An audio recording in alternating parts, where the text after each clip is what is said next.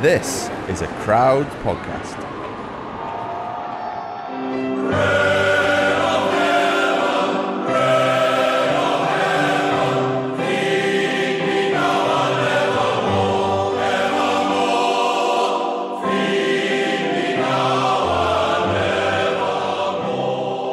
Hi, but what's occurring?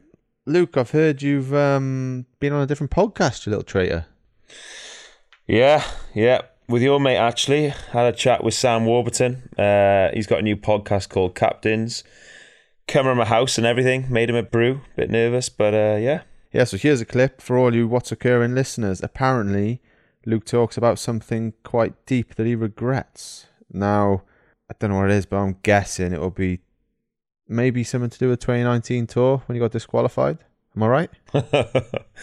yeah, yeah, nailed it. We was really interesting, um, really, really interesting bloke actually. And we got, you know, sometimes you just have a chin wag, but we got quite into it. And um, he said, what you know, he had one of his massive regrets was getting red carded in. I probably should get this right. I hope I get it right. World Cup final was it? G Semi final against France, yeah, in New Zealand. Yeah, so he said that was like his biggest regret, and he said I he asked what mine was, and mine was um, yeah, getting ch- chucked out the tour with uh, with Tony Martin. That's my biggest regret. So live and learn, don't we? Yeah, you do, and um, that seems a lot longer ago than 2019. So if you want to hear more of Luke and Sam, you can download the full episode by searching for Captains. Enjoy.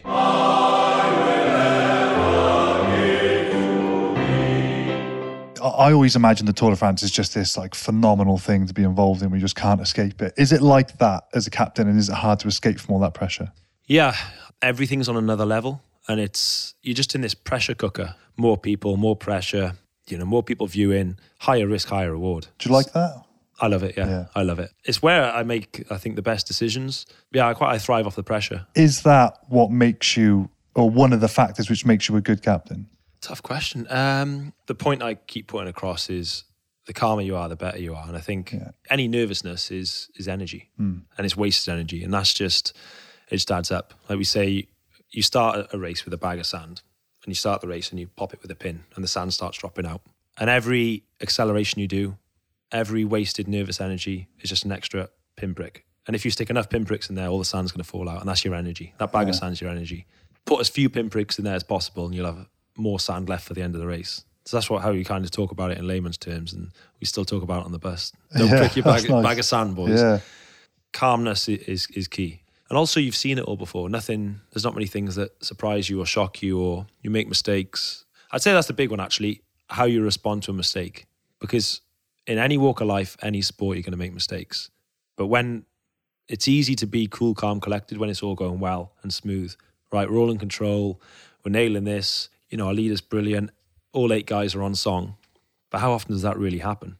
So if someone crashes, you know, your leader's missed a split, your leader's underfueled, your bike's broken, all these things that are going wrong. I think that's where over the years you've seen it all before. Well, this happened last year, that happened three years ago, he's crashed before. That's where you can make the difference is kind of calm under pressure. That comes with experience, I guess. If I said to you as a captain, is there anything that just comes to your mind that bugs you, like a maybe a decision you might have got wrong or a mistake mistake Yeah. you made? What what comes to mind? if you say right one thing you regret something that quite a lot of people know about and now further down the line a lot of people joke about and i even joke about it but deep down it's a decision i massively regret and it was the 2019 tour de france i got disqualified from the tour de France. I was going to ask you about this. We can go there now. Then. yeah, Okay, yeah, yeah, I- I cool. don't yeah, yeah. And it was myself and another rider, Tony Martin, and it was he was riding for Jumbo Visma. I was riding for it was Ineos at the time, yeah. And we were like the two top teams in the race with the two top leaders, and he had the same role as me. So we were at loggerheads, and this was I actually got disqualified on the stage 18 of the 21. He was pissing me off. I was pissing him off. And as the days were going by, we were just grinding. Oh, just built other. up over the tour, Yeah, not just like the day. And people see the one incident and go, well, they both just lost their heads. But it was, we were grinding on each other. And I had a lot of respect for him at the time. And I have a lot of respect for him now. You know, he's achieved tenfold what I have in my career. But we were just annoying each other. And he did something to me. I did something on the day where it happened. He chopped me up. I chopped him up. And then we turned the corner and we both just lost our heads and got kicked out of the Tour de France. And you know, a lot of people joke about it and laugh about it, but that lives with you forever. And that's a tick in the black box. You know, you don't want to be thrown out of the biggest sporting event in the world or one of the biggest sporting events in the world. And they went on to win that Tour de France with Egan Bernal. And they said, Do you want to come? No, they called me. They said, Luke, we want you to come back to Paris for the party. And I was like, My head's in the shed. I, I'm embarrassed to come back. They said, No, no, no, we want you to come. You're part of the team. You know, you did 18 stages. So I went back. Something I always remember, I was in the in the crowd in in the stands and just seeing the Tour de France come around the corner with Egan in yellow jersey and the remaining squad in the yellow jersey, thinking if I didn't do that three days ago, I'd have been there. It still bugs me, you know. I should have been there. That was a special moment, and it was um, a mistake that me and Tony made, and it, you know, we paid for it. And I haven't said that. Might have been the first time I've said it publicly, but um, that bugs you and that annoys you, and you kind of a few years later on, you look back and you've grown up a bit. You go, "I just a plonker, you know, stupid." but we live and learn, don't we? Uh, the reason I asked that is, um, like I say, not to sort of dig you out because I remember Oh, I, I remember seeing the seeing it when it happened, which I thought like maybe there's some clips I didn't see, but from what I saw, it looked like he did go to take you right off the road. You Yeah. know, and I remember thinking, flip, like you know, your wheel, the front wheel was going, sort of thing. You saved yourself, and I remember thinking that's a bit that's a bit dirty. Yeah. So I can completely understand your reaction, and the reason I I picked up on it, I remember thinking, I think I know what Luke's going through because in 2011, I got sent off in the semi final of the World Cup. Me getting sent off cost us that World Cup final. God knows what would have happened if we got there. But then I had this horrendous feeling of guilt. Was I not composed? And it's hard to escape that. And you Yeah. worry, is that going to be what people, is that going to be the moment that defines my career? And you, and you don't want it to be, you know? So I'd like to ask you, how did you get over that moment? I think, firstly, I'd say the difference there is you said it cost you the game, which for us and for me, luckily they went on to win. If there had been one of them days in the next three days, because I actually watched it, the whole thing, sat in front of the sofa the next three Really? days, and I was After the event, you sat back and watched once it. once I come back to Cardiff and I got kicked out, and I, I I couldn't get away from the TV, and it was hard watching that. But I was thinking, if there was a moment in them three days where something had happened, something had gone wrong, then that would have really hurt me. But luckily, there's such an experienced bunch that I wasn't that that missed. How I got over it, I mean, I'm over it now, but it still bugs me. It just, it just annoys me a little bit. You know, it's such a, a special thing to write, pull onto the Champs Elysees, and you know, eight of you look left, look right, and it's, it's you eight. We all get like a signature, something yellow on you. It's special, you know. And um, I don't know if I'll do it again in my career. Maybe yes, maybe no. But that's something that you know I never took for granted. The hardest thing for me was just not not being there.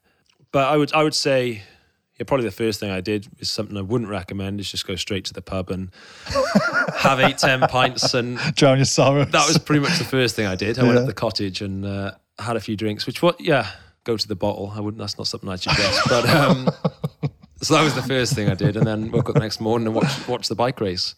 But I'm glad I did go back to Paris.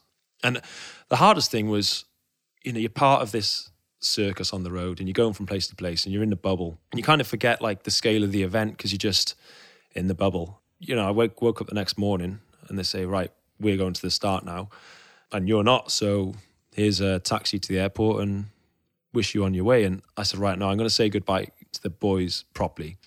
So I went on the kitchen truck. I said, oh, guys, just want to say goodbye. I'm, I'm sorry. I haven't got much more to say. I'm just sorry. I, I broke down in tears and I, I'm not a crier. Sometimes I should probably cry more. I've cried at my wedding, but cried at my child's birth, but I haven't cried for a long, long time. And I remember I was just on that kitchen truck and I was looking at each of the boys and I, I just felt I didn't care about myself one bit. I was just like, I've let these guys down. We were not in the yellow jersey at the time, but it was a real dogfight. It could have gone three ways. So leaving them guys, what we'd been through, training camp, races prior, been through them 18 days, you go through so much with them guys. And I just thought, I just let them down. And you just want to go home and lock the door and just just hide. Came back to Cardiff for a couple of days, went back to Paris, and definitely the right thing to go to Paris. And they were all, if if someone else makes a mistake, you just, mate, don't worry, we all make a mistake, it's fine. But when it's you, it's harder to justify it to yourself, isn't it?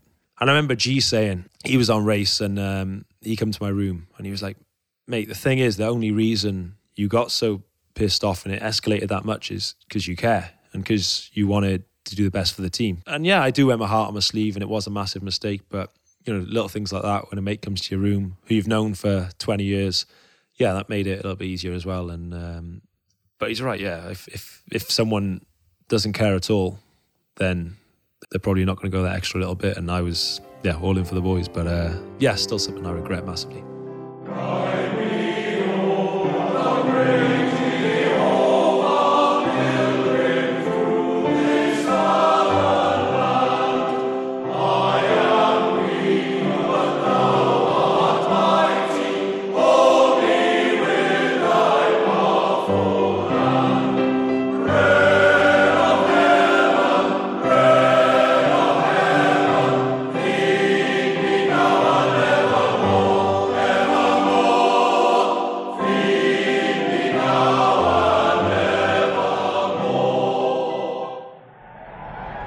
Network, a place where you belong.